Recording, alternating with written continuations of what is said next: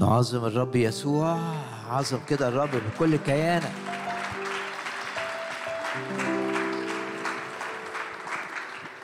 مرة كمان عظم الرب يسوع.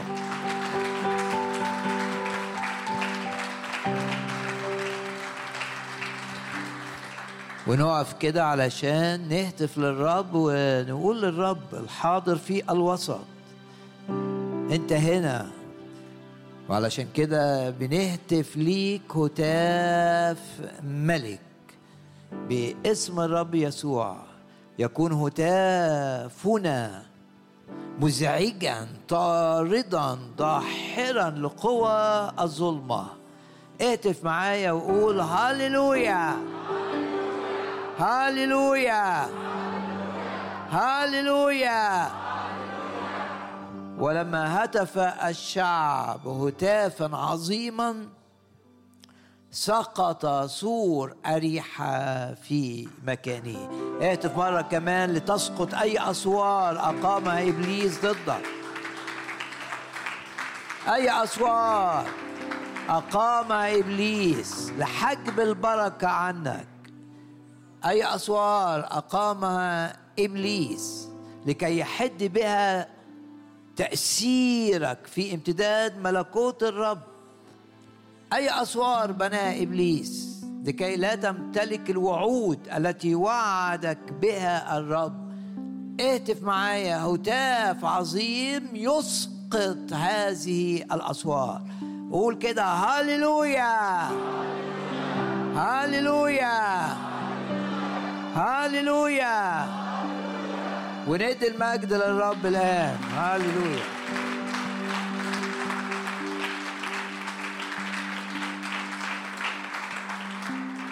وارفع ايدك كده واعلن ايمانك انك انت مع الرب في الارتفاع، مع الرب تسير من قوة الى قوة، مع الرب تتغير من مجد الى مجد، مع الرب انت منتصر على الشر، منتصر على الغي اللي في العالم، منتصر على الخوف، على الحزن، على الهم، منتصر ويعظم انتصارك، منتصر على المرض، منتصر على السلب. وعظم معي الرب الآن. هاليلويا.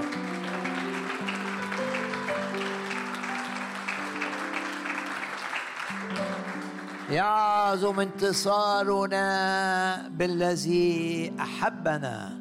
وقول لنفسك كده يعظم انتصاري على الشر بالذي أحبني، يعظم انتصاري على إبليس بالذي أحبني، يعظم انتصاري على الخطية بالذي أحبني. الرب يسوع يعظم انتصاري على أعداء أعدائي الثلاثة.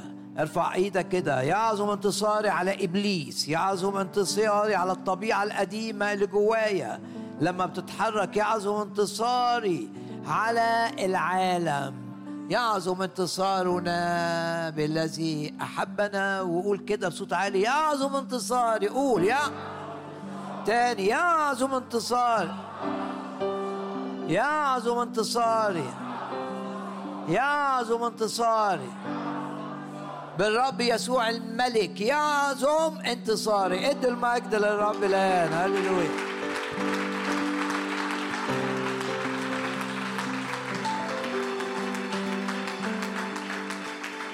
يا رب نشكرك من أجل اجتماع غير عادي، من أجل كلمة غير عادية ممسوحة بالروح القدس، من أجل كلام النبوة وكلام العلم وكلام الحكمة في هذه العظة. أشكرك من أجل أنها كلمات لخلاص خطاة، لشفاء مرضى، لتحرير المقيدين، وكلمات أيضا للامتلاء بالروح القدس. نشكرك ونباركك ونعظمك. وارفع ايدك معايا كده ونقيد كل نشاط شيطاني ضد هذا الاجتماع.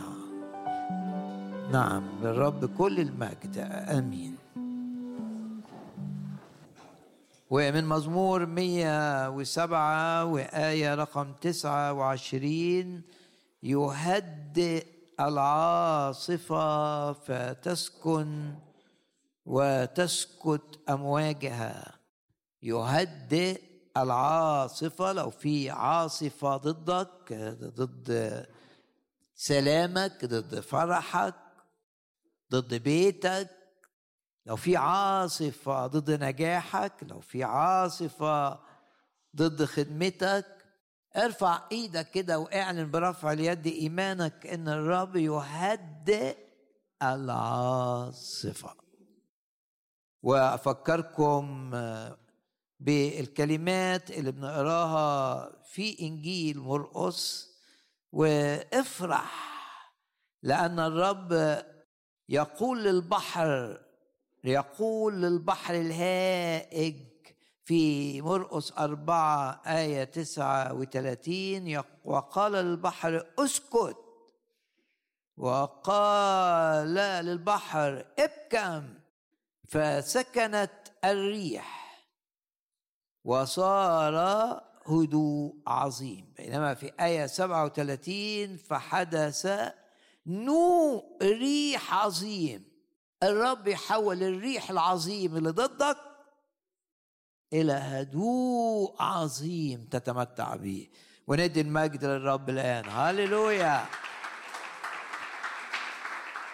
يهدئ العاصفة. أفكار بتخوفك تهدأ باسم الرب يسوع، أفكار بتجيب لك قلق تنتهي باسم الرب يسوع، كلمات تسمعها من الناس، كلمات سلبية هدفها إضعاف إيمانك تكون كالعدم. ارفع إيدك، نعم تكون كالعدم، تكون كالعدم. كل كلام سلبي ضد سلامك، ضد ضد ضد فرحك، ضد شفائك لو أنت مريض، ضد صحتك، ضد خدمتك، أي كلام سلبي باسم الرب يسوع يبطل، لا يقوم، لا يكون. وندي المجد للرب مرة كمان، هاليلويا هاليلويا هاليلويا.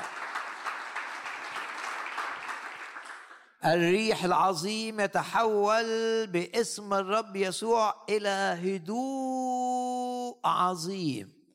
شجعك تحط ايدك على راسك كده لو فيها دوشة وأفكار رايحة وجاية ويمكن مش قادر تنام. ليه؟ الرب في السفينة، وحينما يكون الرب في السفينة لا تغرق سفينة فيها الرب. الرب قال للبحر اسكت، الرب قال للبحر ابكم، الرب انطار الريح، سكنت الريح وصار هدوء عظيم. الرب كان في السفينة، كان في السفينة، وعشان كده السفينة لم تغرق. غمض عينك كده وقول ما دمت معي لا يقدر الريح العظيم أن يغرقني. ما دمت معي تجعل كل الأمور تعمل معا لخيري. وكمان نعظم زي ما عظمنا الرب يسوع، نعلن إيماننا بالدم الثمين، سواء كنت في هالقاعة أو برا أو بتتابع عبر الإنترنت. عظم معي دم الرب يسوع الثمين، عظم الدم الثمين، عظم دم الرب يسوع الثمين. وارفع ايدك كده بفرح وقول انا محمي من خطط ابليس ومن طمع ابليس ومن شر ابليس ومن سهام ابليس، اني مؤمن باني محمي بالدم الثمين، وكل آلة صورت اتعملت لإيذائي بسبب ايماني بالدم لا لا لا تنجح. خطط إبليس ضدي لا تقوم، لا تكون. ادوا المجد للرب، هاليلويا هاليلويا هاليلويا.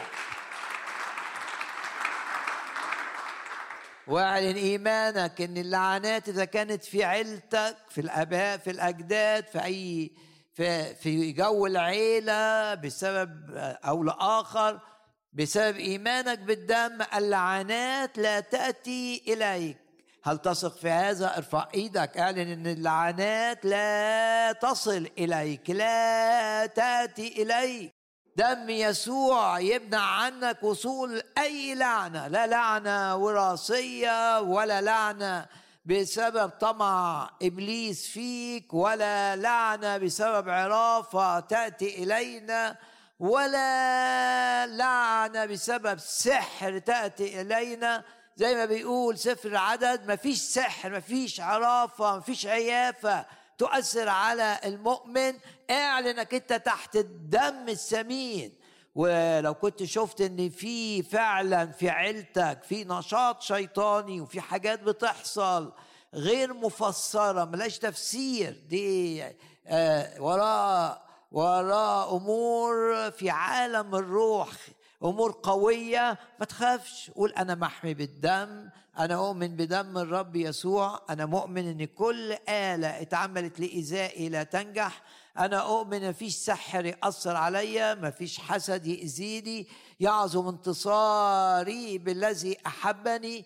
وكلمات الكتاب تقول بركات وليس لعنات على رأسي باسم الرب يسوع. أي لعنة جاية عليك يقول كده الكتاب، حول الله لأنه أحبك اللعنة إلى بركة. وزي ما بنقرأ حتى نحمية، فكر كده في قصة شعب الرب في مواجهته مع العراف الخطير اللي جابه ملك بلاق بلاق الملك جابه من آخر الدنيا، وقال هذه العبارات. طلع معايا سفر نحمية أصحاح، أعتقد أصحاح ثلاثة عشر، وافرح بكلمة الرب اللي بتقول لا لعنات على حياتنا. بالعام الساحر فشل فشل فشل، أموال بلاق الملك فشلت فشلت فشلت، اتحاد الفلوس مع السحر فشل في أن يؤذي شعب الرب. واللعنة اللي كانت جاية عليه الرب ماذا فعل بهذه اللعنة؟ حولها إلى بركة. وندي المجد للرب الآن. هاليلويا هاليلويا هاليلويا هاليلويا هاليلويا. ما أعظم عمل الرب معنا في هذا الاجتماع، ما أعظم هذا العمل، إن الرب بيحمينا من كل شر. ارفع إيدك كده وقول الرب بيحفظني في خروجي ويحفظني أيضا في دخولي. زي ما الكتاب قال حافظك يحفظك نهارا وليلا لأنه لا ينعس ولا ينام. يحفظك في خروجك ويحفظك في عودتك في دخولك. وزي ما قال المزمور الشهير مزمور واحد وتسعين، سهام تيجي عن يمينك إليك لا يقرب ولا تدنو ضربة من خيمتي. وندي المجد للرب الآن. هاليلويا هاليلويا هاليلويا هاليلويا هاليلويا. نعظمك ونباركك أيها الرب. واللي قالوا سفر نحمية في أصحاح ثلاثة عشر، استأجروا عليهم بالعام. بالعام ده ساحر لكي يلعنهم، دفعوا له فلوس كتير، بالعام ده أقوى ساحر كان موجود في العالم، وعمل سحر لشعب الرب، أو أراد أن يفعل أن يعمل السحر لشعب الرب لكن ما قدرش. والآية اللي تبروزها بقى وتتكرر مرة كمان في الكتاب المقدس في أسفار موسى، وحول إلهنا، آية رقم اتنين، اللعنة إلى بركة. وارفع ايدك كده وقول أنا متأكد فيش لعنات تيجي على حياتي، لا لعنات تأتي إلي. كل آلة اتعملت لإيذائي لا تنجح، وكل لسان يشتكي علي أنا اللي انتصر وأحكم عليه. لا لعنات من أي نوع تأتي إلي، حتى لو وراها قوة المال، حتى لو وراها قوة السحر، اتحاد المال مع السحر، حتى لو جواها قوة السلطة، لأن العمل اللي جاب الساحر ده ملك، حتى لو جواها وراها ومصدرها فلوس كتير، أسحار ضخمة، ناس في سلطة ضدك، استأجروا عليهم بلعام لكي يلعنهم، وحول إلهنا. يحول المرض إلى شفاء باسم الرب يسوع. لأي شخص مريض أو خايف من المرض، تأكد في أمانة الرب معك، ويحول صحتك السيئة إلى صحة رائعة، زي ما عمل مع نعمان السورياني كده. ذهب لرجل الله مليان برص، هيموت من البرص، وعاد من مقابلة أو من لقائه إيه شخص آخر، حتى جلده رجع زي صبي صغير باسم الرب يسوع. الأمراض تتلاشى، الصحة الرديئة تتحول إلى صحة جيدة باسم الرب يسوع. أي خزي في أي دائرة في حياتك باسم الرب يسوع يتحول إلى مجد، من خزي إلى مجد، من ضعف إلى قوة، من هزائم إلى انتصارات، من خسائر إلى تعويضات باسم الرب يسوع، من دوائر فيها لعنة إلى دوائر جديدة اختفت اللعنة، ونرى بركات الرب في هذه الدوائر. حول إلهنا، مش احنا اللي نقدر نحول، هو اللي بيحول لأنه بيحبنا، وتمن التحويل الدفع بالكامل. يعني في تمن الدفع، زي بالظبط لما بيحولوا فلوس من بنك لبره بيدفعوا حاجة، اه اللي دفع التمن الرب يسوع، دفعه كاملا على الصليب من أجلنا، لكي تتحول أي لعنات ضدنا إلى بركات نتمتع نتمتع نتمتع بها. والآية تقول وحول إلهنا اللعنة إلى بركة باسم الرب يسوع. نقول للإبليس لا تستطيع أن تأتي باللعنة إلينا. بالعام لم يستطع أن يلعن الشعب، ولم يستطع حتى أن يتكلم بكلمات تسيء إلى الشعب. يا رب أشكرك وأباركك وأعظمك، تعظم العمل معنا هذه الأيام، ونرى التحويلات العظيمة. لو بتقع كتير في خطية، السقوط المتوالي ده والمتقارب يتحول ويتغير باسم الرب يسوع. لو في ضربات بتيجي عليك كل شوية، تنتهي باسم الرب يسوع. لو في معطلات في علاقتك مع الرب، معطلات في خدمتك للرب، تنتهي باسم الرب يسوع. لو في هجمات على أولادك، على بيتك، على سلامك العائلي، باسم الرب يسوع. الرب يأمر بالبركة لنا في بيوتنا، في أعمالنا، في كل ما تمتد إليه يدنا. ونعظم الرب معا الآن مرة كمان كده بحماس.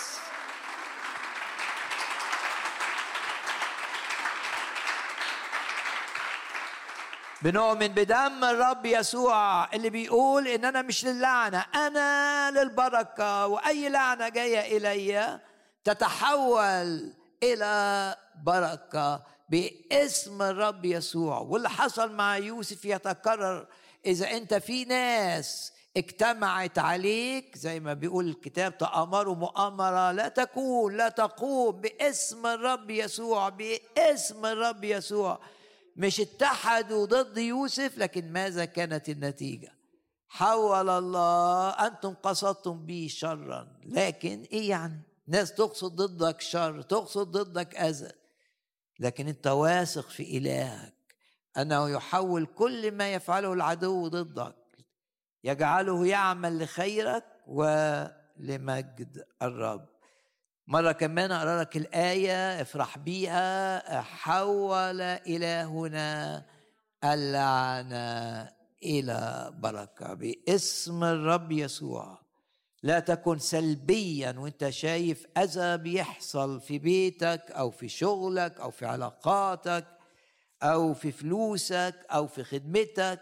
لا تكن، لا تستمر شخص سلبي، لا، اعلن إيمانك كده بالدم، اعلن إيمانك بعمل الملائكة، أن الرب يستخدم الملائكة لتعطيل بل لإيقاف لإيقاف، زي في قصة دانيال كده، الرب بيستخدم الملائكة لإيقاف النشاط الشيطاني. لو في نشاط شيطاني ضدك، الرب يبعت ملائكة لكي يوقف هذا النشاط وينهيه تماما. حول إلهنا اللعنة إلى بركة. وأرى كمان من سفر أخبار الأيام الثاني. بس ارفع إيدك كده، افرح في بركات على رأسك، بركات باسم الرب يسوع، بركات. رب يرسل هيبته أمامك، بركات باسم الرب يسوع. والأرواح الشريرة ترتعب منك، بس تقول باسم الرب يسوع، أو تقول أعظم دم الرب يسوع، والأرواح الشريرة ترحل وتسيب الناس اللي بتأثر عليهم ضدك، ويجي لها غي باسم الرب يسوع. ده بس لما تقول بإيمان، أنا بعظم الرب، أنا بعظم اسم الرب، أنا بؤمن بدم الرب السمين.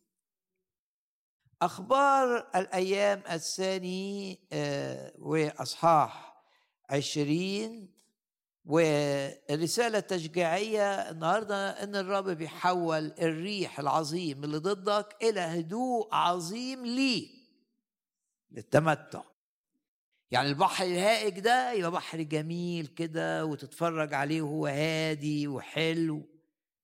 الرب يحول الريح العظيم اللي ضدك، المزعج اللي بيخوفك، اللي بيقولك المركب هتغرق، بيحوله إلى هدوء عظيم. المية الهائجة تتحول من مياه مخيفة إلى مياه جميلة للتمتع.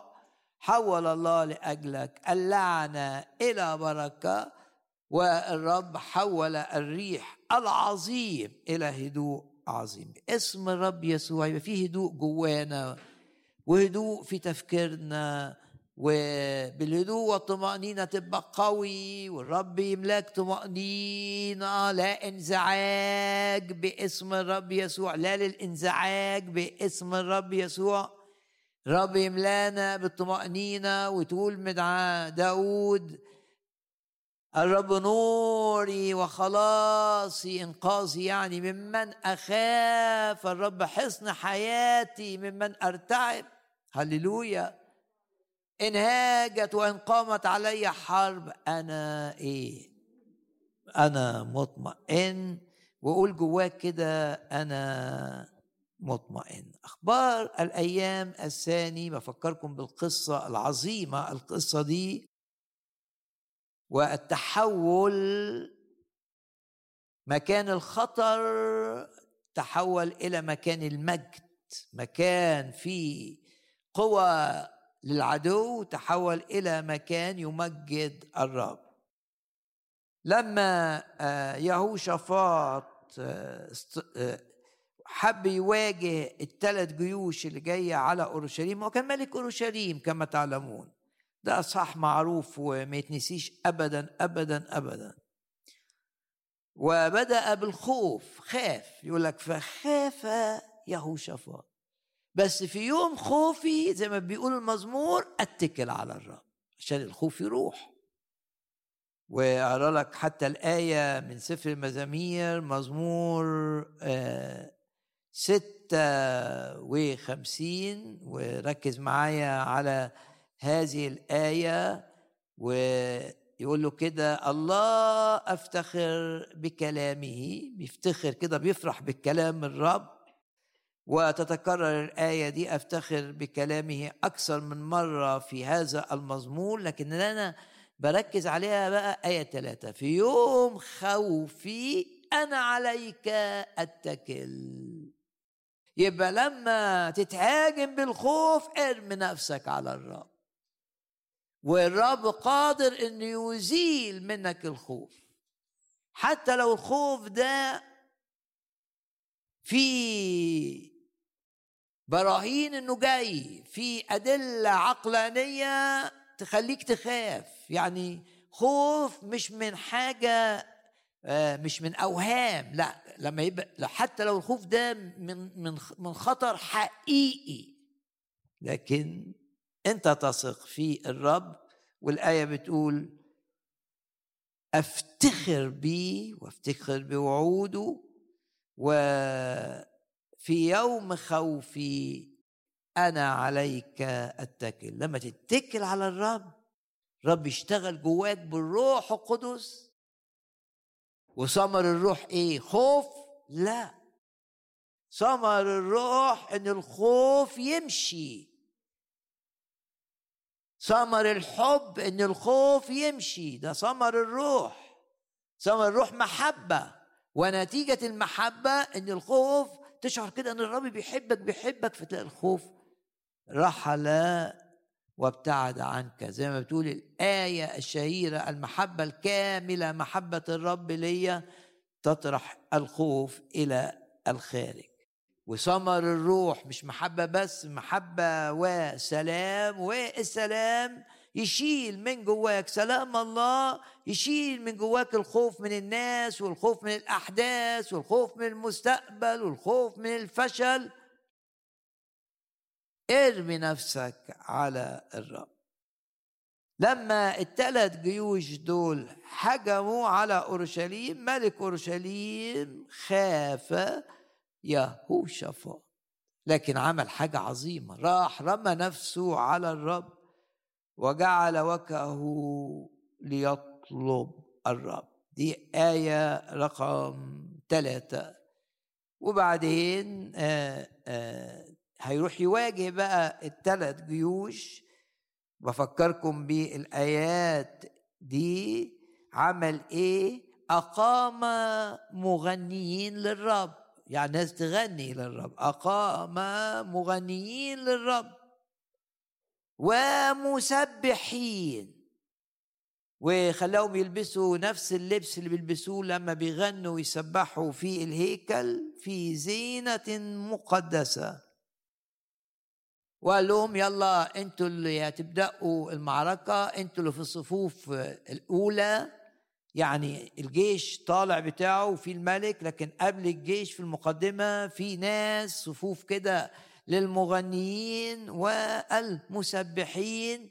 والرب عطى للمغنيين والمسبحين دول ايه؟ جرأة وشجاعة. دول في المقدمة، يعني دول على خط النار، دول اول ناس الثلاث جيوش هتموتهم، ده عينيهم فوق. ولما تبقى عينك فوق وباصص للرب آه الخوف يرحل وينتهي، وتبقى شجاع وتتحرك كده بثقة. شيء مدهش ان الناس عارفة تسبح وهي رايحة تقابل العدو وهما في الصفوف الاولى، يعني مش تاني صف، مش تا في الاخر، لا. يقول الكتاب، بص كده يقول ايه، يقول الكتاب اقام مغنيين للرب ومسبحين في زينة مقدسة امام اللي هيحاربوا، امام المتجردين. يا رب دائما معاك في سلام. يا لما تبقى رايح تخدم اوعى تخاف من حاجة. دول ما خافوش، مش رايحين يواجهوا ثلاث جيوش ومش في ايديهم اسلحة، دول لا في ايديهم آلات موسيقية، وبيقولوا ايه؟ بيغنوا للرب ويسبحوا للرب. لما تبقى رايح تخدم اوعى تنزعج، اوعى تخاف، اوعى تتوتر، اعمل اللي عملوه دول، سبح الرب وعظم الرب، وهتجد ان السماء معاك. وهنا يقول ولما ابتدوا في الغناء والتسبيح، يعني عملوا حاجتين، غناء وتسبيح للرب.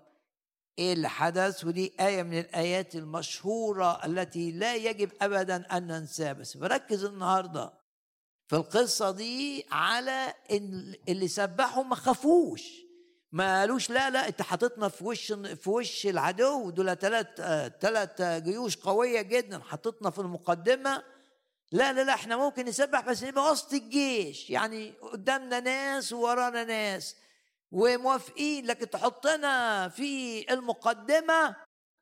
آه كان عندهم إيمان، إيمان إن أنا برنم للرب، أنا بسبح الرب، أنا العدو لا يستطيع أن يؤذيني. عندهم إيمان خلاهم يرنموا ويعزفوا براحة وطمأنينة في داخلهم، وما اعترضوش انهم يبقوا في مقدمة الجيش، لم يعترضوا. ليه؟ مليانين سلام، مليانين راحة باسم الرب يسوع. لا انزعاج يكون في داخلك، لا انزعاج. في اي وقت تروح تواجه ابليس في خدمة اوعى يكون جواك انزعاج، اوعى يكون جواك حسابات منطقية. دول ثلاث جيوش واحنا معناش حاجة، احنا معانا شوية آلات موسيقية. اه الآلات الموسيقية دي في الحرب الروحية اقوى من دبابات وطيارات، اقوى، تقدر تغير كل حاجة باسم الرب يسوع. نبقى مثل هؤلاء اللي ما ما اعترضوش، ما قالوش للملك ليه تحطنا في الخطر ده، انت عايز تضحي بينا. لم يعترضوا، لبسوا اللبس بتاعهم كانهم رايحين الهيكل، وهم مش رايحين الهيكل، دول رايحين يواجهوا ثلاث جيوش قوية، وابتدوا فعلا بإحساس بالأمان باسم الرب يسوع. تمتلئ بالإحساس بالأمان، تمتلئ بالإحساس بالطمأنينة باسم الرب يسوع. نبقى مليانين إحساس بأن احنا محميين، وأن احنا في إيد الرب، وأن الرب بيحامي عنا، وأن الرب بيرسل هيبته أمامنا. ويقول الكتاب ولما ابتدأوا في الغناء والتسبيح جعل الرب أكمنة على الجيوش الثلاثة، بني عمون ومؤاب وجبل سعير، فانكسروا. واحنا بنرنم كده تشوف في عالم الروح الارواح الشريره بتقع، تشوف قوى الظلمه بتهرب، تشوف رؤساء وسلاطين في مملكه ابليس بتفقد قوتها. هم شافوا كده، شافوا الثلاث جيوش حصل لهم انكسار وابتدوا يحاربوا بعض. يقول كده ساعد بعضهم على إهلاك بعض باسم الرب يسوع. ما انظروا ماذا يفعل الغناء الروحي وماذا يفعل التسبيح باسم الرب يسوع. دايما نسبح أكتر ونهتف أكتر ونفرح بالرب أكتر، وما يهمناش التهديد، وما يهمناش أي رسائل مزعجة جاينا من العدو. نسبح ونرنم، ما يهمناش العيان بيقول إيه، ونقول إله يهوشافاط هو إلهي. تقول لي بس أنا مش يهوشافاط. طيب إله المرنمين دول والمغنيين دول هو إلهي. الرب عرضهم للخطر، لا دول انتصروا، دول شافوا مجد الرب، الرب اتمجد في حياتهم. زي ما قال كده أنقذك، مش بس أنقذك، ده بيقول أنقذك و وأمجدك. هللويا هللويا. لن يكون الإنقاذ في أي موقف إنقاذ عادي، ولكن سيكون دائما الإنقاذ اللي من الرب إنقاذ يمجد الرب ويشجع النفوس ويعلن أمانة الرب. يقول الكتاب ساعد الثلاث جيوش دول بعضهم على إهلاك بعض. ولما وصلوا بقى بالآلات الموسيقية المرنمين اللي في أول الصف والجيش وراهم إلى مكان الخطر بقى اللي فيه الأعداء، يقول كده طلعوا وإذ هم جثث ساقطة على الأرض، أي أربعة وعشرين. وخلي بالك من الحتة جاية، ولم ينفلت أحد. هللويا. الرب سيخلصك من كل أعدائك، لم ينفلت أحد، مفيش حد فلت من العقاب ده اللي جاي عليهم. زي إزاي تجرأتوا وتحاربوا أورشليم، إزاي تجرأتوا وتحاربوا شعب الرب. ولم ينفلت أحد. فأتى يهوشافاط وشعبه بقى، هم لما ماتوا سابوا بقى ممتلكاتهم لنهب أموالهم، فوجدوا بينهم أموالا وأمتعة ثمينة، إيه بكثرة دي كسرة، حط خط تحت كلمة بقى كسرة. فأخذوها لأنفسهم حتى لم يقدروا أن يحملوها، وكانوا ثلاثة أيام ينهبون الغنيمة لأنها كانت كثيرة، يعني ما كفاش يوم عشان يرجعوا، قعد يوم تاني، كفاش يوم تاني، يوم تالت. ليه؟ لأن البركة كانت كثيرة. وفي اليوم الرابع بعد ما حملوا الغنيمة اجتمعوا في وادي بركة. في وادي ايه بركة؟ دي كلمة عبرية تعني البركة باللغة العربية، لأنهم هناك باركوا الرب.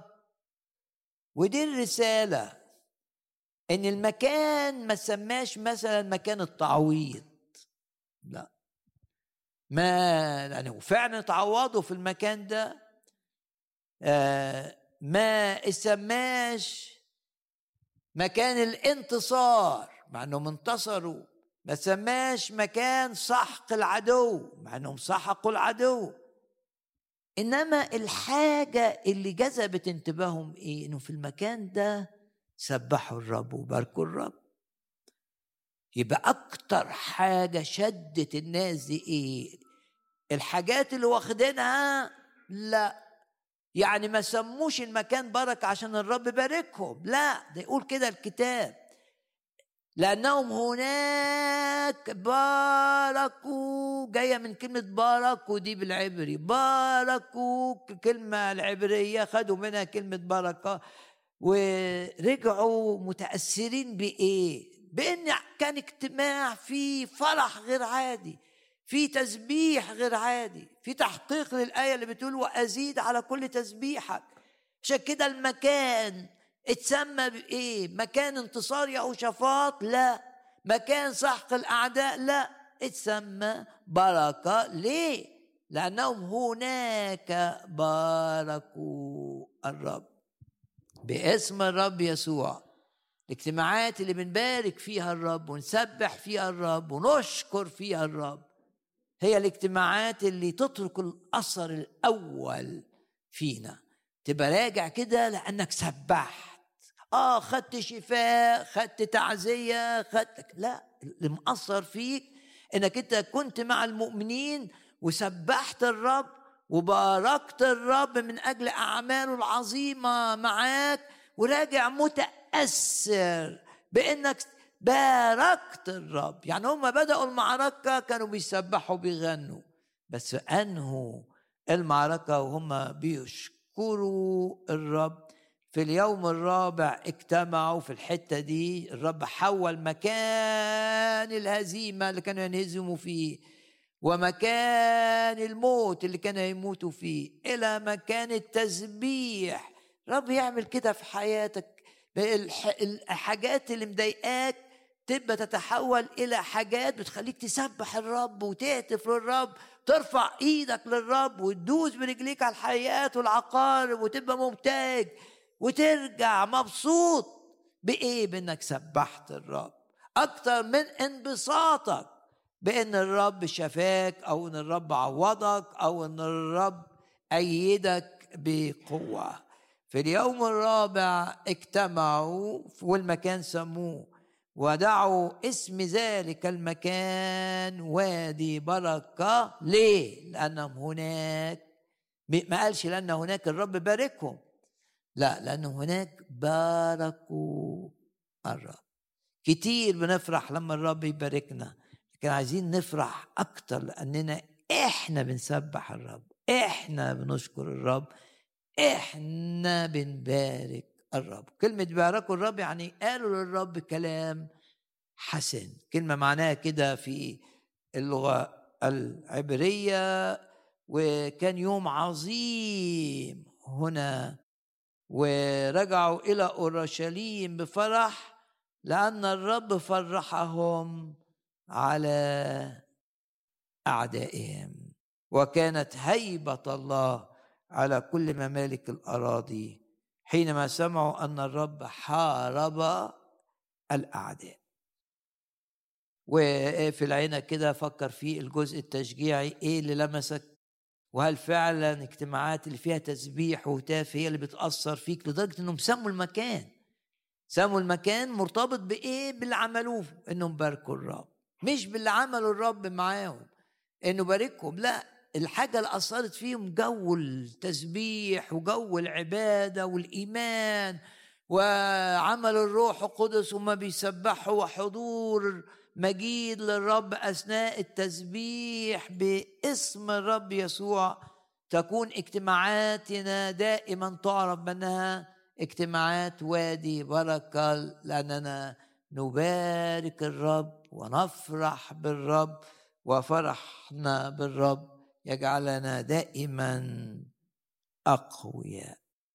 وانت مغمض عينك قول يا رب اديني طاقة روحية ان انا اسبحك اكتر من اي وقت، اديني طاقة روحية عشان اشكرك اكتر من اي وقت، اديني طاقة روحية عشان اباركك باسم الرب يسوع. طاقات اللي فينا تروح اولا للرب في التسبيح في الشكر. نباركك أيها السيد ونسبحك ونزيد على كل تسبيح، وادي المجد للرب الآن. هللويا بحماس،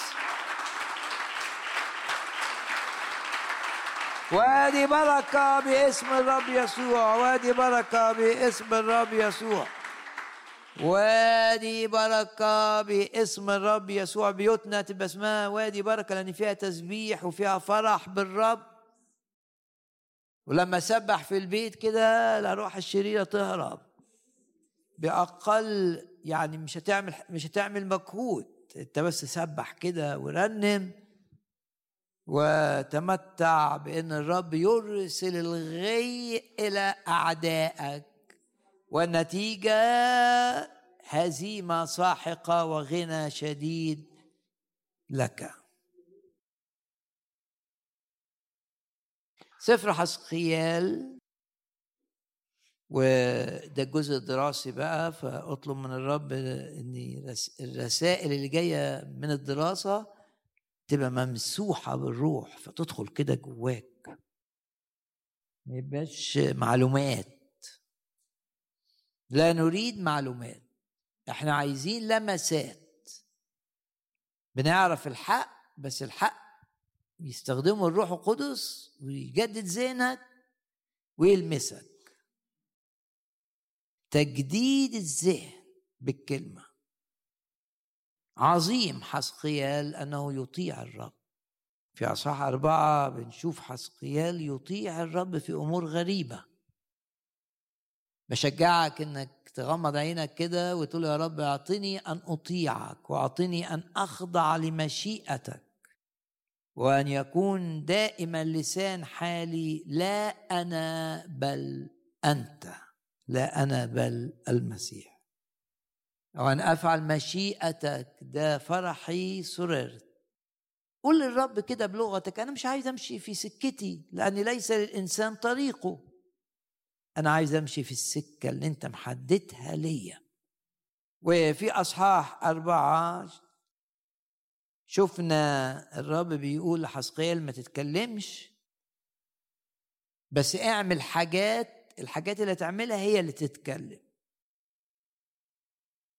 هتثير تساؤلات وأنت عليك تقول.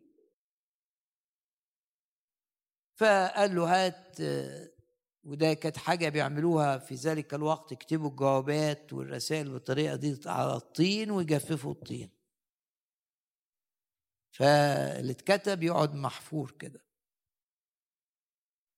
فقال له ارسم مدينة أورشليم، وكان فين في الوقت ده؟ كان في بابل، في حي فقير، مع الناس اللي اتخذت من أورشليم الدفعة الأولى أو الثانية،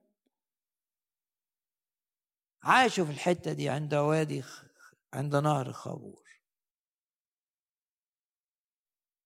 إنما كانت لسه مدينة أورشليم موجودة وفيها عبادة وفيها الهيكل وكل حاجة. فقال له ارسم المدينة على الطين، وبعدين اعمل بقى، ما انت رسمت السور بتاعها والمدينة، يعني أي حد يبص يقول دي رسمة لأورشليم.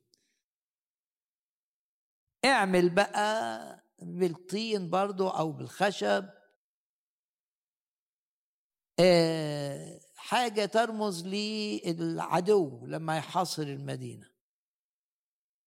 أجل عليها جيوشا، يبقى يحط شوية عساكر كده حوالين المدينة، أقم عليها مجانق حولها، وبعدين اعمل ساق حديد بينك وبين المدينة اللي انت رسمتها على الأرض، وده حاجة تشاف للناس، لأن الناس وهي ماشية قدام البيت بتاع حزقيا لا يشوفوا ايه اللي عامله ده وايه الصاج اللي عامله ده، شيء غريب.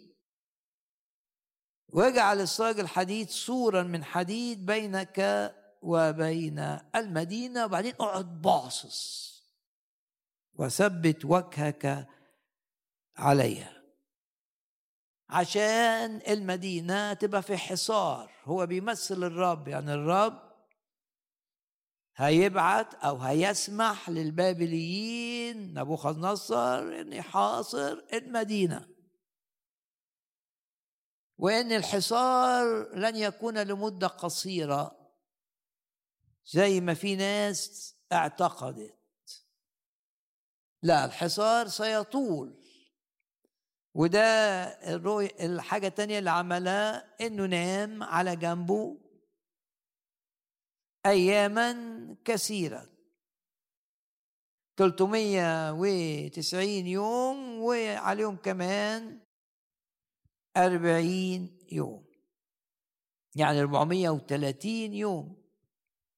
يفكروهم بالأربعمائة وثلاثين سنة اللي عاشوها في العبودية في أرض مصر، انتوا هيحصل لكم زي اللي حصل في أرض مصر، شعبكم اللي موجود في مدينة أورشليم انتوا جات لكم نبوات انكم هترجعوا بسرعة، والناس حلمت أحلام انكم هترجعوا بسرعة، دي مش أحلام من الرب، ده خداع شيطاني.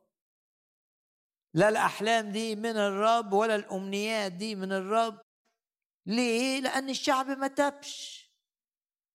ما أنت لما تستمر مش عايز ترفض خطية أو تقاومها، مش عايز تصلي ضدها، لا في أذى هيجي عليك شئت أو لم تشأ. الكتاب بيقول كده، اللي يخلي الأذى ما يجيش عليك إنك تغير اتجاهك من شخص بيشجع أو شخص عايز يستمر في الخطية لشخص مش عايز يستمر في الخطية. إنما إن رعيت اسما زي ما قلت في العظة الماضية، يعني رعيت يعني إيه؟ يعني آه سلام بينك وبين الخطية، يعني بتلجأ لكل ما يحقق الخطية مش بتقاوم الخطية. ايه صلاتك مش هتستجاب، ثبت وجهك عليها فتكون في حصار وتحاصر. وبعدين اتكئ على جنبك، شرحنا ده قبل كده.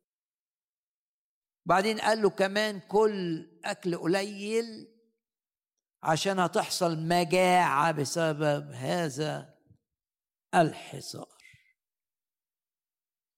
وبعدين في الأصحاح الخامس بقى قال له حاجة صعبة،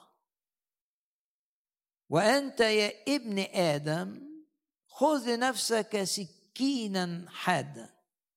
كلمة دي تعني سيف حاد، لأنها جاية في نفس الأصحاح، وأضربه بالسيف، هي نفس الكلمة بالعبري اللي في آية رقم اتنين. خذ سيف، وبالسيف ده اقطع شعر راسك كله، يعني تخلص من شعر راسك وشعر دقنك اللحية بالسيف ده، حاجة صعبة قوي. وبعدين وخذ لنفسك ميزانا للوزن، الشعر بتاعك ده اوزنه وقسمه ثلاث أقسام.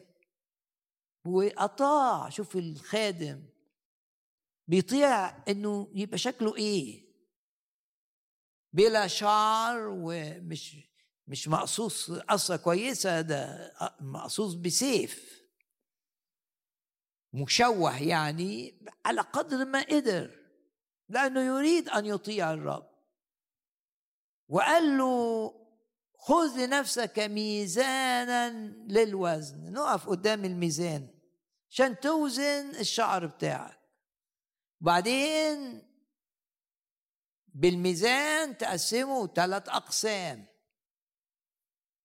تلته روح للمدينة اللي اترسمتها على الطينة دي، مدينة اورشليم اللي اترسمت دي، وحط تلت الشعر بالميزان في وسطيها واشعل فيه النار، واحرق بالنار ثلثه في وسط المدينة. مش المدينة اورشليم، ده بينه وبين اورشليم مسافات، لا المدينة اللي رسمها يعني على التراب على الطين في نصها كده، هات الشعر بتاعك وولع فيه النار.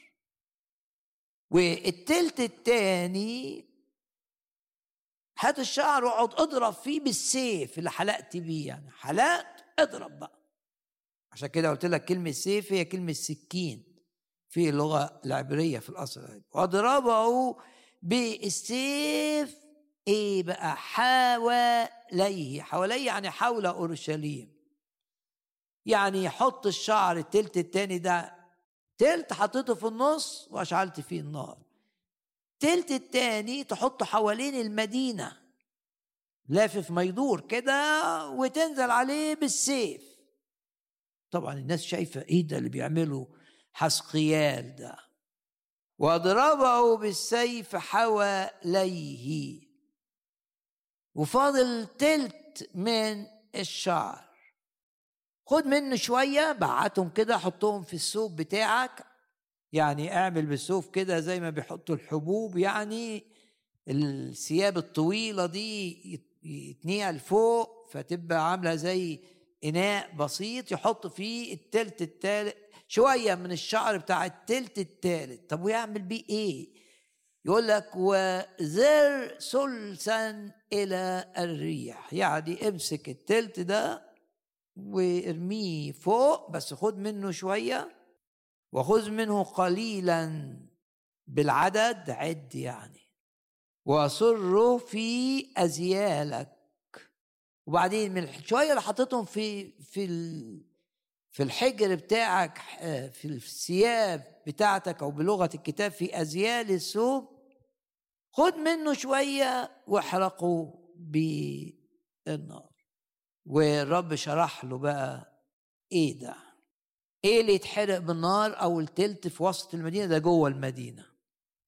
الرب قال كده في شرحه ثلثك آية اتناشر يموت بالنار بالوباء، يعني هيبقى فيه وباء جوه المدينة، وبالجوع يفنون جوه المدينة في وسطك، ادي النار دي. ده معناها ايه؟ دي نار القضاء الالهي، نار العقاب الالهي. الى انا نار اكله، لما تتحداه تستهين بقداسته تستهين بيه، زي ما حنانيا وسفيرة كده استهانوا بخدام الرب، النتيجه النار الاكله جت عليهم سقطوا موتى.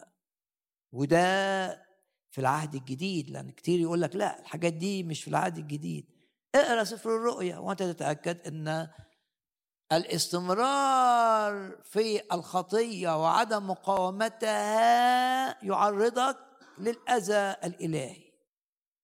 شوف الكتاب بيقول ايه، ثلثك يموت بالوباء، ثلثك يموت بالوباء وبالجوع، يبقى دي النار اللي في النص. طيب والسيف بقى اللي كان حوالين المدينة اللي ضرب الشعر، ما الشعر ده معناه ان اورشليم، الشعر ده الراس بتاعت حسقيال دي اورشليم، والشعر ده اللي اتشال من الراس ده اليهود، شعب الرب اللي جوه اورشليم مش هيبقى في اورشليم، يبقى زي الشعر بس بثلاث طرق. اول طريقه ناس جوه المدينه النار بتاعت الرب تيجي عليهم، النتيجه هيجي لهم وباء ثلثك يموت بالوباء وبالجوع يفنون في وسطك. وتلت التاني بقى ده حوالين المدينة بقى، لما يحاولوا يطلعوا من المدينة ويهربوا جزء الجزء ده هيموت بسيف البابليين تبرى المدينة، وثلثك يسقط بالسيف من حولك، يعني من حول المدينة. وثلث أزريه في كل ريح، يعني كمان في تلت هيتشتت هيتشتت، يقول لك كل ريح، ناس تروح بابل، ناس تهرب إلى أشور مدن أشور، ناس تروح مصر، هيتشتت هيتشتت هيتشتت، وهيموت جزء منه هيموت. ليه يا رب تعمل كده؟ أول عمل ده بالميزان، فعايز بس نبص على كلمة ميزان في الكتاب المقدس. حط قدامك بعض الآيات، أبدأ بالآية المعروفة، سفر دانيال لما جه القضاء الإلهي على ملك بابل، دانيال خمسة. الميزان، ميزان يعني تقي... تقييم الرب، تقدير الرب، إن الرب بيوزن الأمور. شاف الكتابة على الحيطة وانزعج، لأن شاف إن حاجة بتتكتب ومفيش وإيد بتكتبها، ومفيش مفيش واحد بيكتب. وزنت في الكلام اللي اتكتب على الحيطة، آية سبعة وعشرين، كلمة معناها وزنت، يبقى الرب بيوزن أعمالك بالموازين. فوجدت ايه ناقصة، يبقى الرب بيقيم. زي عشان كده استخدم الميزان، ان اللي هيحصل اورشليم ده يتناسب مع رفض اورشليم للتوبة. بعت لهم أرميا، عاشوا فيهم أربعين سنة، اضطهدوا أرميا ولم يتوبوا. الرب بيوزن، كل أمور الله محسوبة. وزنت بالموازين فوجدت ناقصا، ناقص عن اللي الرب كان عايزه. غمض عينك، قول كده، أنا عايز زي ما الرب عايزني. رب عايزني وزني كام، يبقى لازم يبقى وزني كده، أعمالي. وأشرح لك الحتة دي ب... عشان بندرس هل في حاجة في العهد الجديد فيها الميزان؟ آه بولس لما اتكلم عن المؤمنين بيخدموا وبيسبحوا وبيرنموا، واللي بيخدم في مدارس الأحد، واللي بيخدم رعاية، واللي بيخدم فقراء، شيء رائع. بس ميزان الرب ايه اللي بتعمله؟ لأن الرب بيوزن الدوافع والأمور اللي الناس ما تقدرش تشوفها. الناس تشوف انك انت محب وعطاء، لكن الرب بيشوف انت بتدي ليه. بتدي علشان ترضي نفسك مثلا، تحس انك انت حاجه كويسه، ولا بترضي عشان بتحب، ولا بتدي عشان بتحب الرب؟ ايه الدافع بتاعك؟ في كورنثوس الاولى، وفكركم ان الناس اللي بتبني في عمل الرب، ممكن واحد يبني حاجات ليها قيمه عظيمه، ذهب. شوف الرب وزن اللي بيعمله ده، قال ده ده وزن اللي بيعمله واحد تاني، قال ده فضة، حاجة ليها قيمة. وزن اللي بيعمله واحد تالت، قال دي ألماس، دي حجارة كريمة. ده الميزان الإلهي، مالناش دعوة بالميزان البشري. أكيد الناس لما موسى عصى الرب وضرب الصخرة، بدل ما يكلمها الرب قال له كلم الصخرة، ما راحش يكلم الصخرة وضرب الصخرة. أكيد الناس فرحت قوي لأنها شافت مية، بس مش مهم حكم الناس. أمام الرب كان شخصا غير مطيع وغير خاضع، عشان كده ما دخلش أرض الموعد. الرب يزن، وهنا بيقول لك في ناس في العهد الجديد بتبني في عمل الرب ذهب، في ناس تاني بتبني فضة، وبناس تاني بتبني ألماس. في ناس العكس بقى، في ناس بتعمل قش. قش ايه قيمة القش ده؟ ولا حاجة، يعني حتة دهبة صغيرات تحطها في كفة وشوف تحط قد ايه من القش في الكفة التانية عشان يبقى تمن القش ده يساوي تمن القطعة الصغيرة من الذهب أو القطعة الصغيرة من الفضة أو القطعة الصغيرة من الأحجار الكريمة. في ناس تاني أحسن شوية، مش قش، ده في الميزان الإلهي عشب، العشب أفضل من القش، لكن في النهاية قيمته مش هتزيد كتير. وفي ناس أحسن من العشب والقش في ميزان الله، خشب. أنت بقى وأنت بتسمعني تقول لا، أنا اللي عايز أبقى عشب ولا عايز أبقى خشب، وطبعا مش عايز أبقى قش. أنا عايز اللي بعمله من أجل الرب في الميزان الإلهي وليس في الميزان البشري، يبقى يا ذهب يا فضة يا أحجار كريم. مش عايز أبقى زي الملك اللي قال له توزن، لقيت نفسك لقيتك ناقص عن الأصول تعمله في الموازين. أدي الميزان، وجدت إيه ناقصة. ناخد آية كمان، سفر صموئيل بندرس مع بعض، بس دراسة فيها رسائل.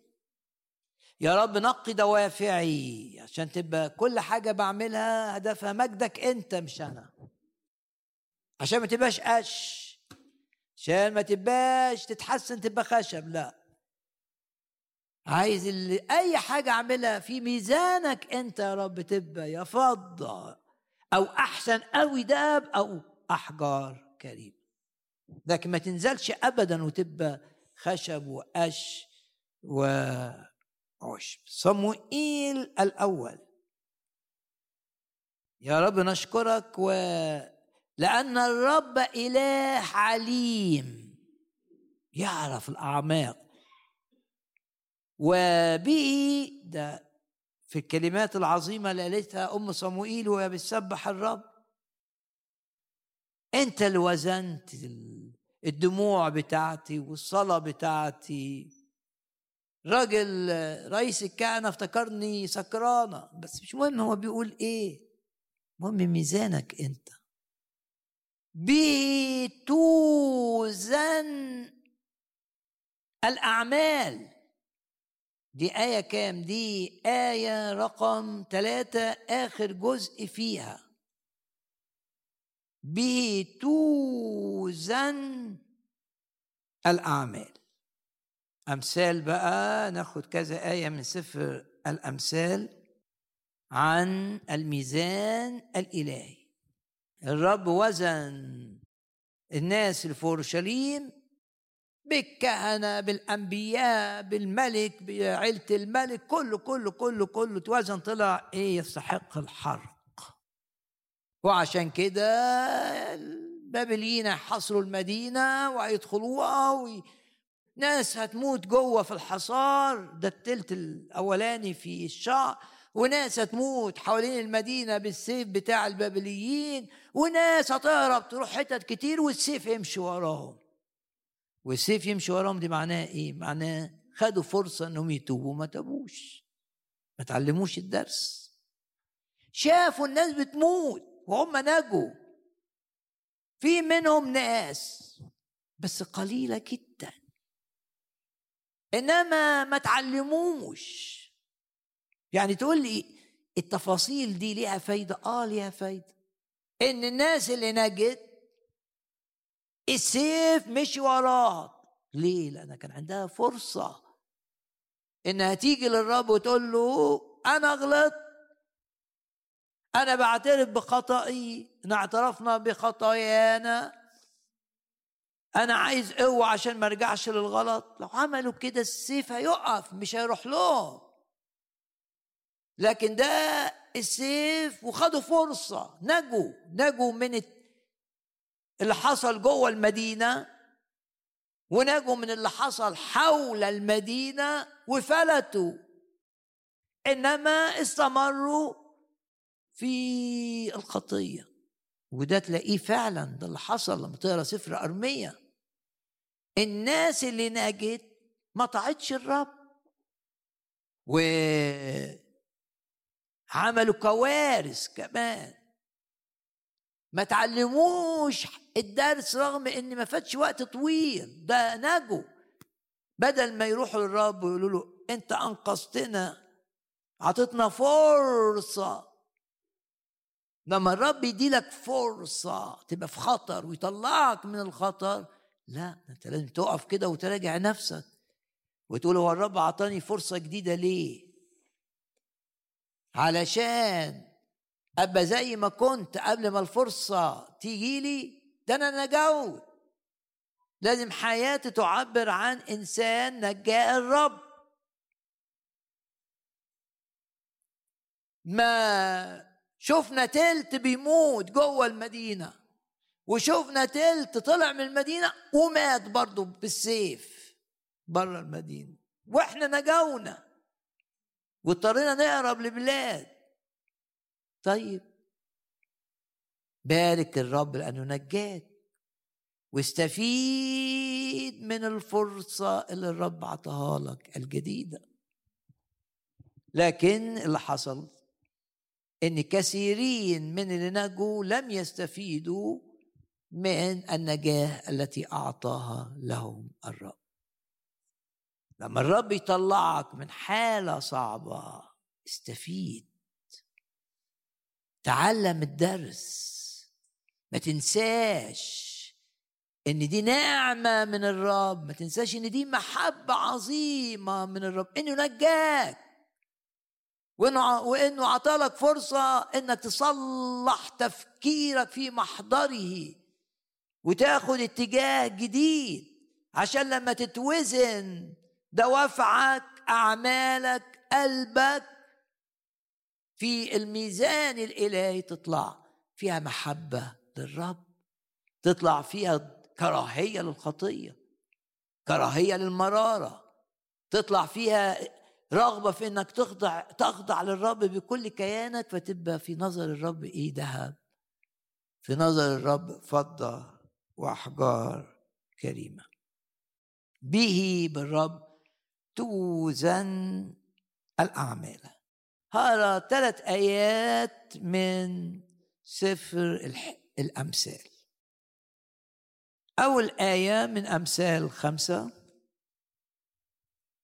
إلى كل شخص يسمعني لا تدخل إلهي واضح في حياته، رسالة واضحة، أشكر الرب من أجل ما فعله معك حتى لو كان أديله سنين، وقول رسالة ان انا اقول للرب انا في ايدك بقى، مش عايز اعيش زي ما كنت، عايز نقلة في علاقتي معك.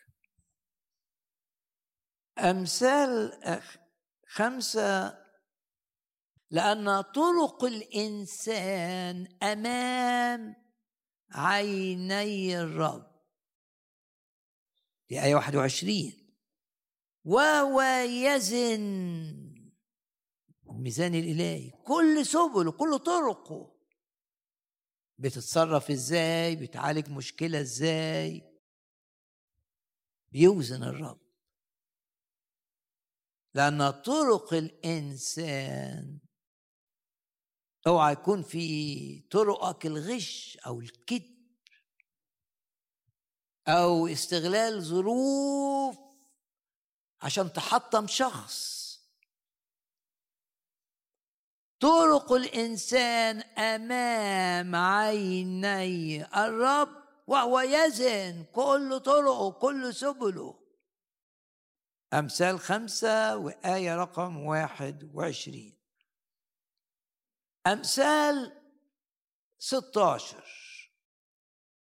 أنا قلت ثلاث آيات من سفر الأمثال.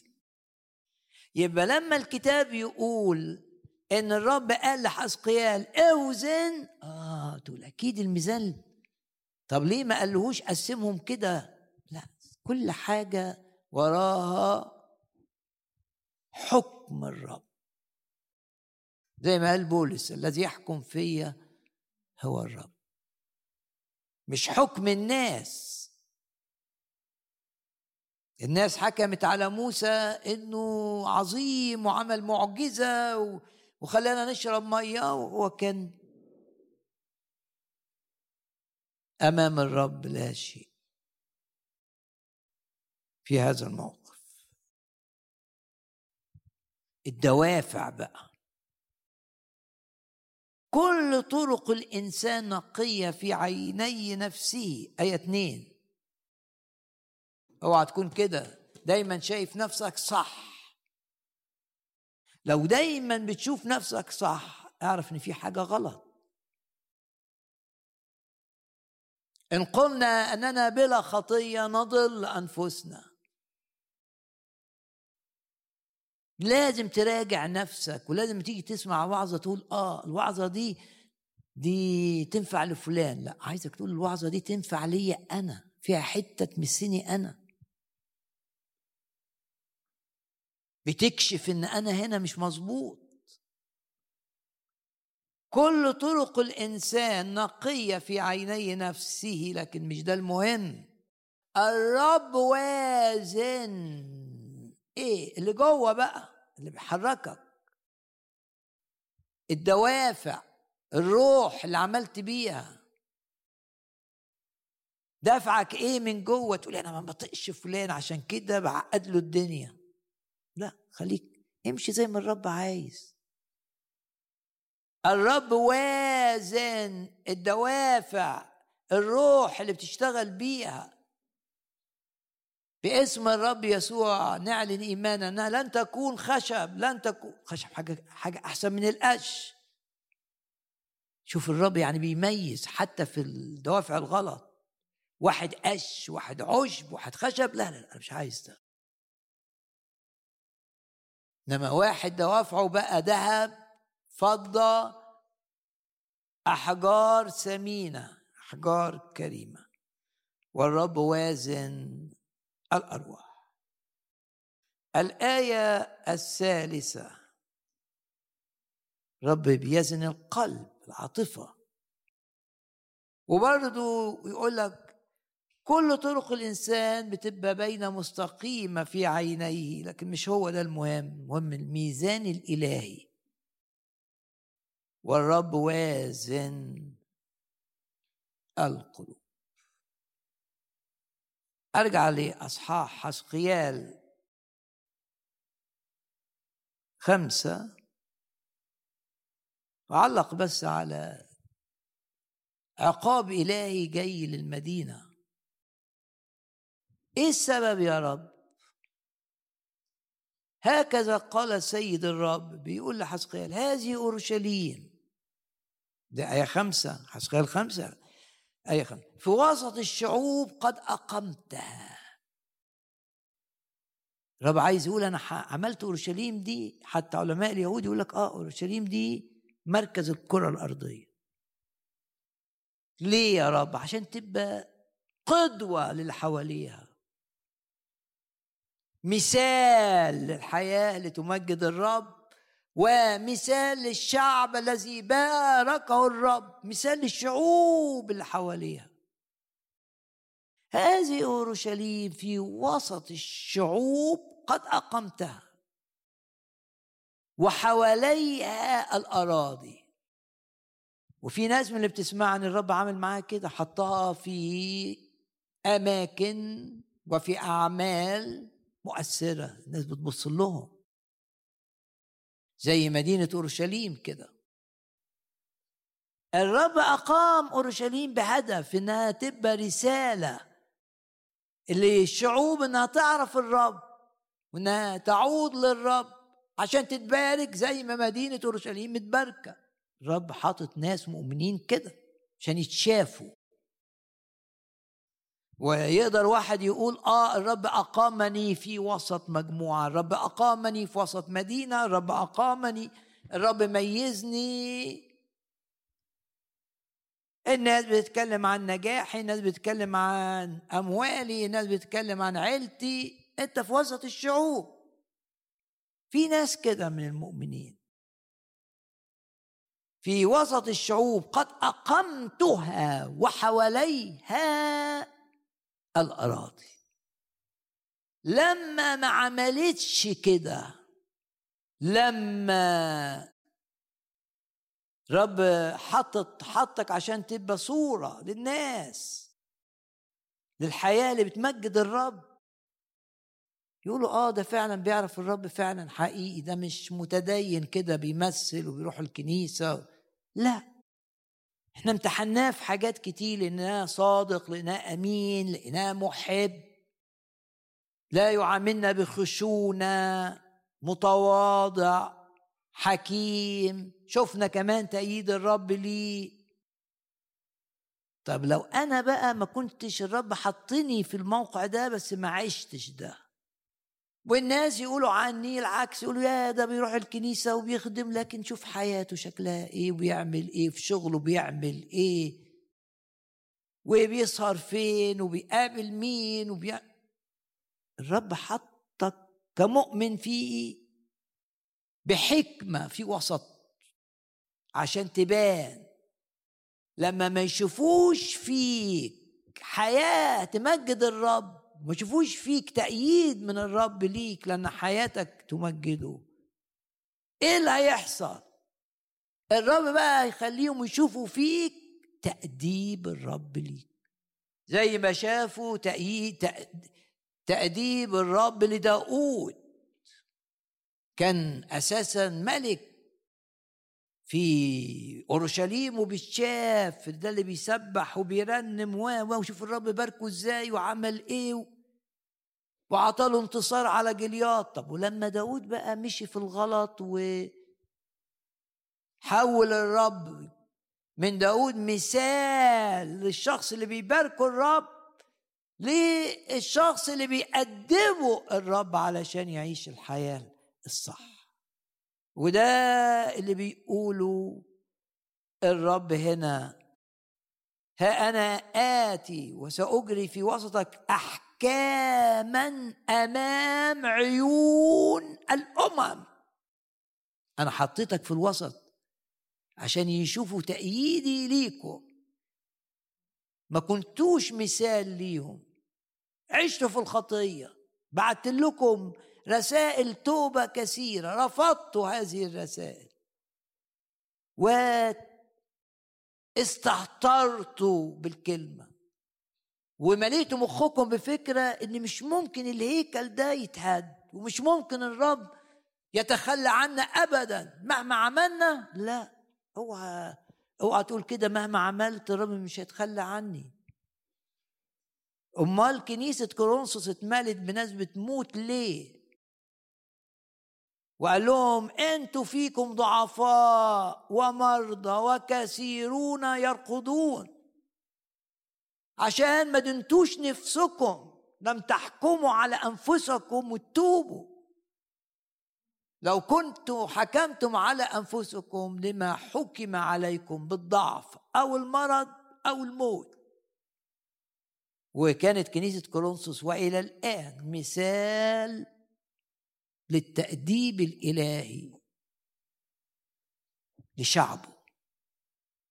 هقرأ آية بس من رسالة بطرس أنهي بيها، وبقصد أجيب آيات من العهد الجديد في كل وعظ عشان الناس يقولوا لا ده عهد قديم، ما عشان تحتمي من نتائج خطاياك مفيش غير التوبة، انك تقف ضد الخطية وتعترف بيها امام الرب. انما ترعى الخطية لا. نقرأ كده مع بعض آية من رسالة بطرس الرسول الأولى الأصحاح الرابع. لا يتألم أحدكم، أنتم مؤمنين بس ما تعيشوش في الخطية كقاتل زي المؤمنين اللي بيعملوا عمليات الإجهاض، أطباء أو مؤمنين ناس ده قتل هيجي لهم ألام، أو سارق أو فاعل شر أو متداخل في أمور غيره، دخل نفسه في حاجة الرسول ما دخلش فيها. يعني ممنوع إنك تعمل كده وإلا يجي لك ألم. بعدين آية سبعتاشر آية حاسمة بقى، لأنه الوقت ايه لابتداء القضاء مع بيت الله.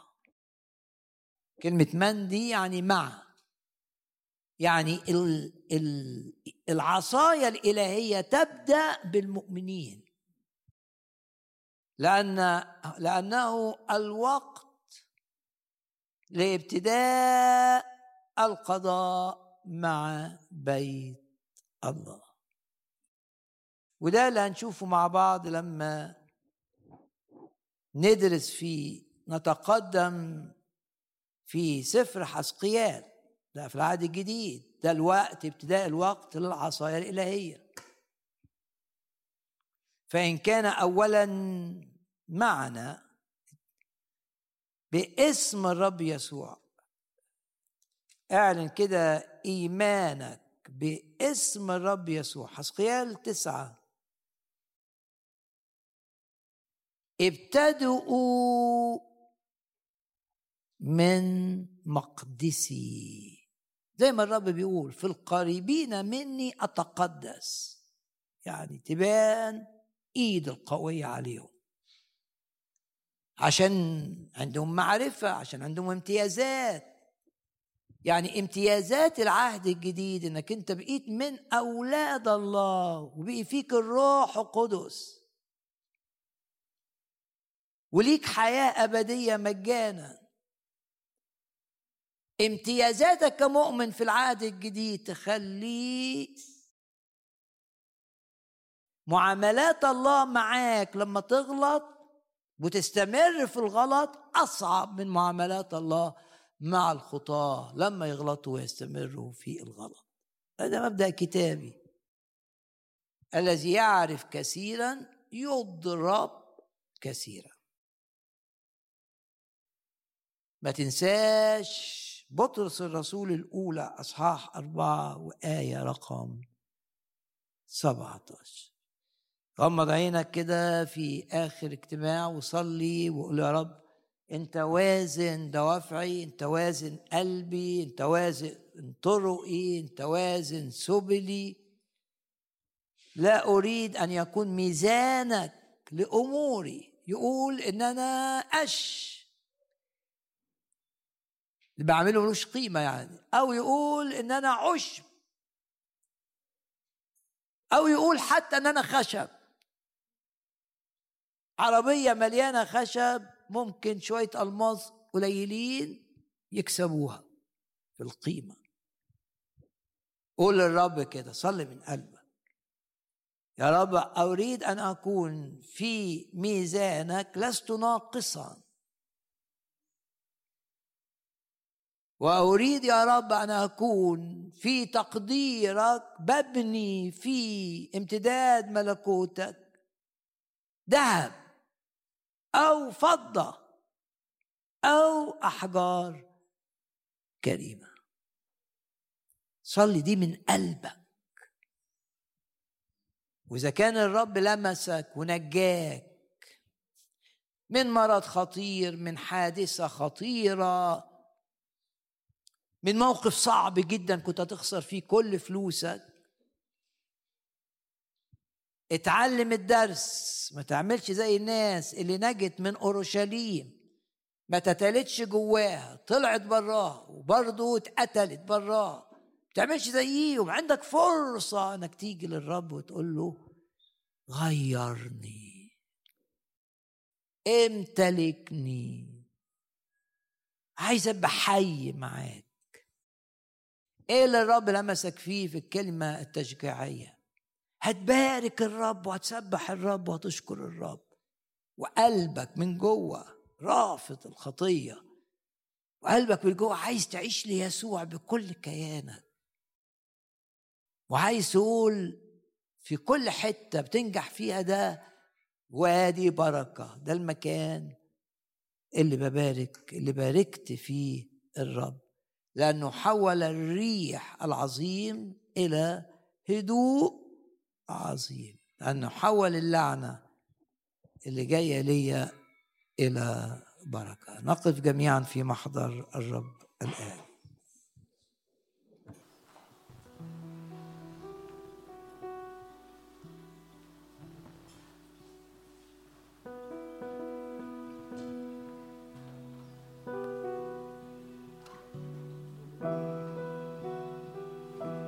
سلمتك سيدي نفسي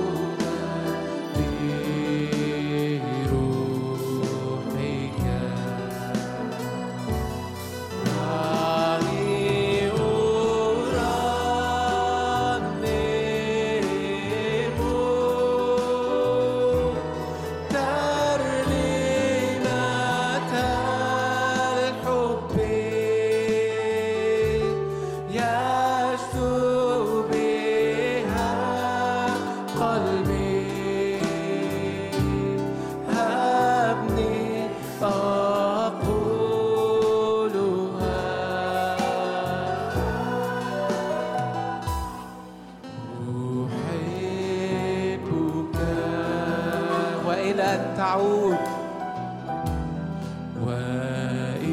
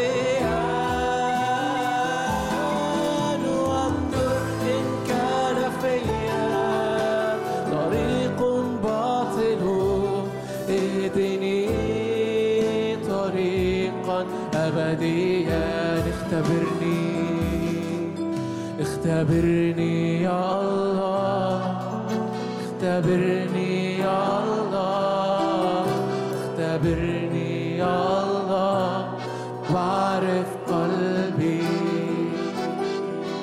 اختبرني يا الله، اختبرني يا الله، اختبرني يا الله واعرف أفكاري. وانظر إن كان وانظر إن كان فيا طريق باطل، اهدني طريقا أبديا. وانظر إن كان فيا طريق باطل، طريقا أبديا.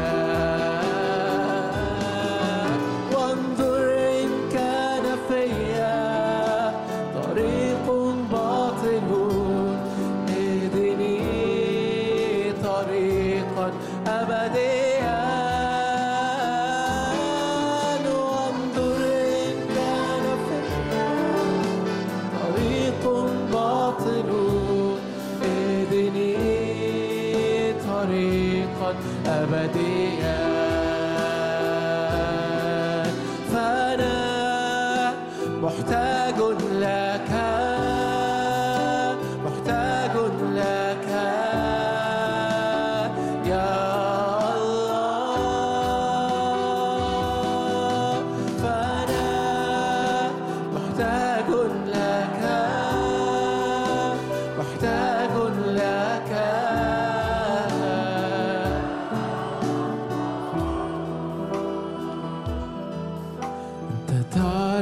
ما بقلبي، فهمت فكر ربي من بعيد.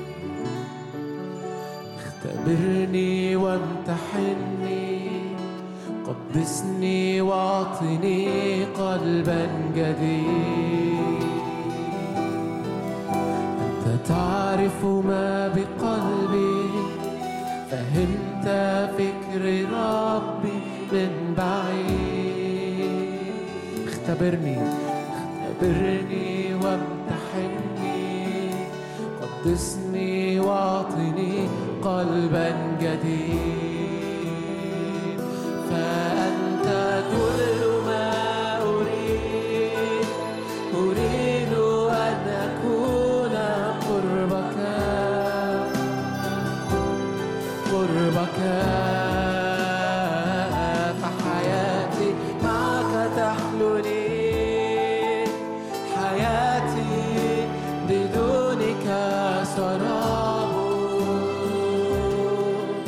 صار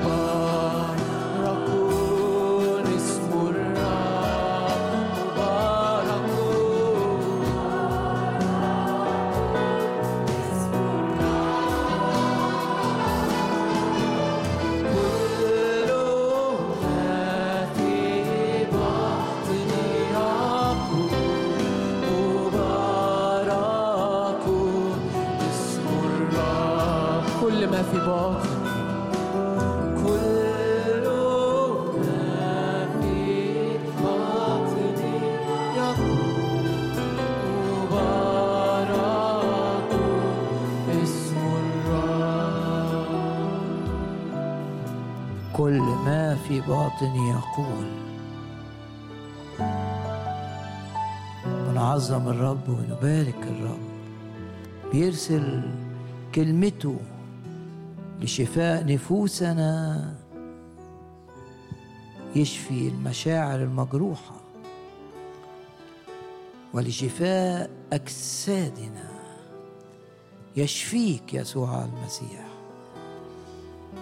كنت مريضاً، ضع يدك على مكان المرض، مكان الألم، بجلدته بننال الشفاء.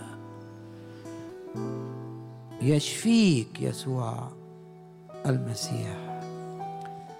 لا لعنات على حياتنا بل بركات. رب يشفي ذاك ذاكرتك من المواقف المتعبة المحزنة. يا رب أشكرك لأنك تجدد كالنسر شبابنا. أشكرك من أجل شفاء كثيرين، وشفاء أيضا من هؤلاء الذين يتابعون الاجتماع عبر الإنترنت. أشكرك لأن ده وقت تعظم العمل معنا. سلم حياتنا ليك. لو أنت بعيد عن الرب يسوع هو بيقول لك كده، تعال إلي وأنا أريحك. هو وعد من يقبل إلي لا لا أخرجه خارجا.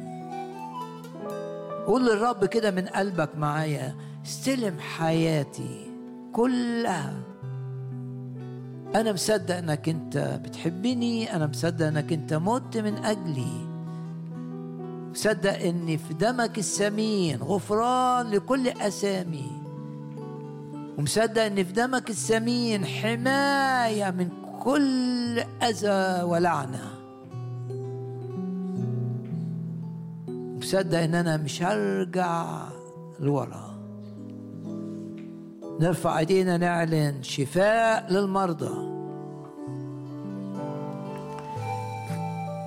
بنرفع ايدينا ونعلن تحرير للمقيدين.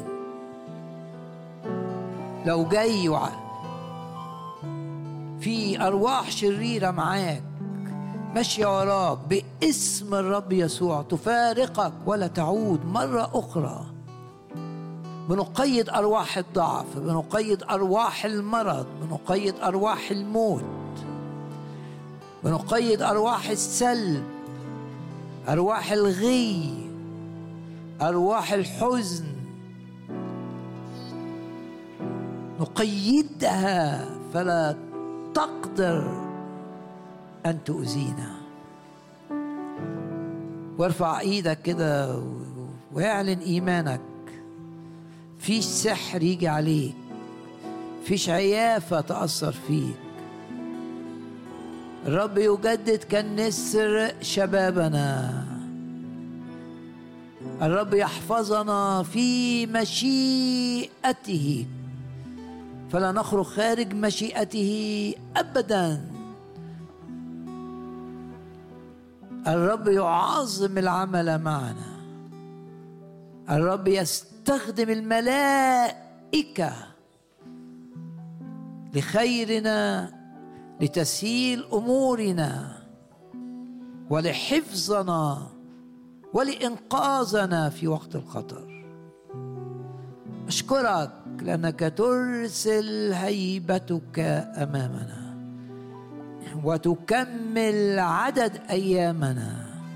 وعدك من طول الأيام أشبعه وأريه خلاصي، وتحفظنا مرعبين لمملكة الشيطان، دائسين على الحياة والعقارب، لنلغي ونبطل كل نشاط لها. أشكرك لأنك تتحكم في كل الذين هم في منصب من أجلنا، من أجل سلامتنا، ومن أجل أن تستخدمنا أعظم من أي وقت مضى. نرفع ايدينا نعلن ان الرب بيقفل كل باب جاي منه اذى، وكل باب جاي منه تخويف، وكل باب جاي منه هم، وكل باب جاي منه سلب، وكل باب جاي منه تعطيل. الرب بيقفل هذه الابواب ولا يستطيع احد ان يفتحها، والرب بيفتح ولا احد يغلق. يفتح ابواب التعويض، أبواب النجاح، أبواب الشفاء، يرفع من أبواب الموت إلى أبواب التسبيح والعبادة. وكل سرير كان سرير موت يتحول إلى وادي بركة باسم الرب يسوع. هللويا هللويا. من مثلنا شعب منصور بالرب. الرب عزي، الرب قوتي، الرب حصني، الرب حصن حياتي ممن أرتعب.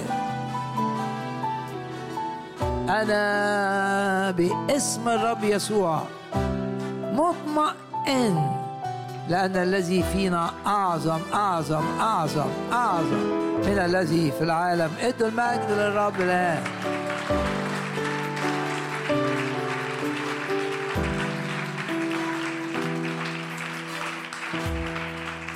واهتف للرب بكل كيانك، قول هاليلويا هاليلويا. تسقط الأسوار اللي بناها إبليس. هاليلويا هاليلويا. شفاء للمرضى. هاليلويا. تحرير للمقيدين. هاليلويا. خلاص للخطاة. هاليلويا.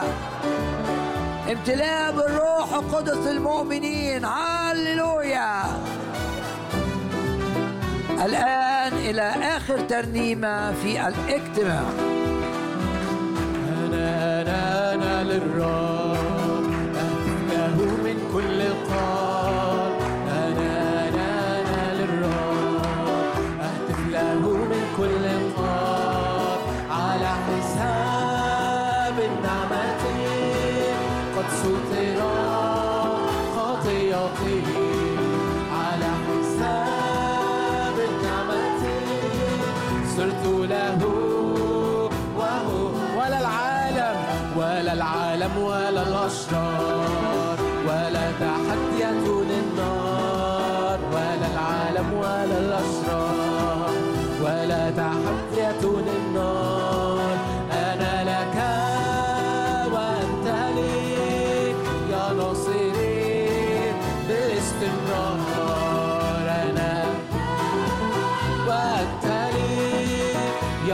منتصرين بس أنا للرب، أنا أنا أنا للرب، أهتف له من كل القاعات، أنا أنا أنا للرب، أهتف له من كل القاعات، على حساب النعمة قد سترت خطيئتي، على حساب صرت له وما دمت قمت، ما دمت قمت مع يسوع أطلب ما فوق الرجوع، ما دمت قمت مع يسوع أطلب ما فوق الرجوع، إلى السماء إلى السماء يسوع لي كل المنى، إلى السماء السماء يسوع لي كل موجه نظري، وجه نظري يا حبيب إلى جمالك العجيب، وجه نظري يا حبيب إلى جمالك العجيب، واحصرني في شخصك لأنظرن للصليب، واحصرني شخصك لينظرن، أنا للرب، أنا أنا أنا للرب، له من كل قلب، أنا أنا أنا للرب، له من كل قلب، على حساب النعمة قد سترت خطيئتي، على حساب صرت له، ولا العالم ولا العالم ولا الأشرار ولا تحديتني النار، ولا العالم ولا الأشرار،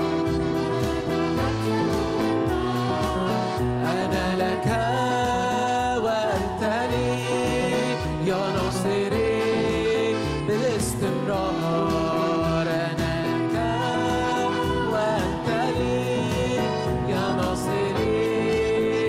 ونطرح أكليلنا ونطرح أكليلنا عند أقدامك في السماء،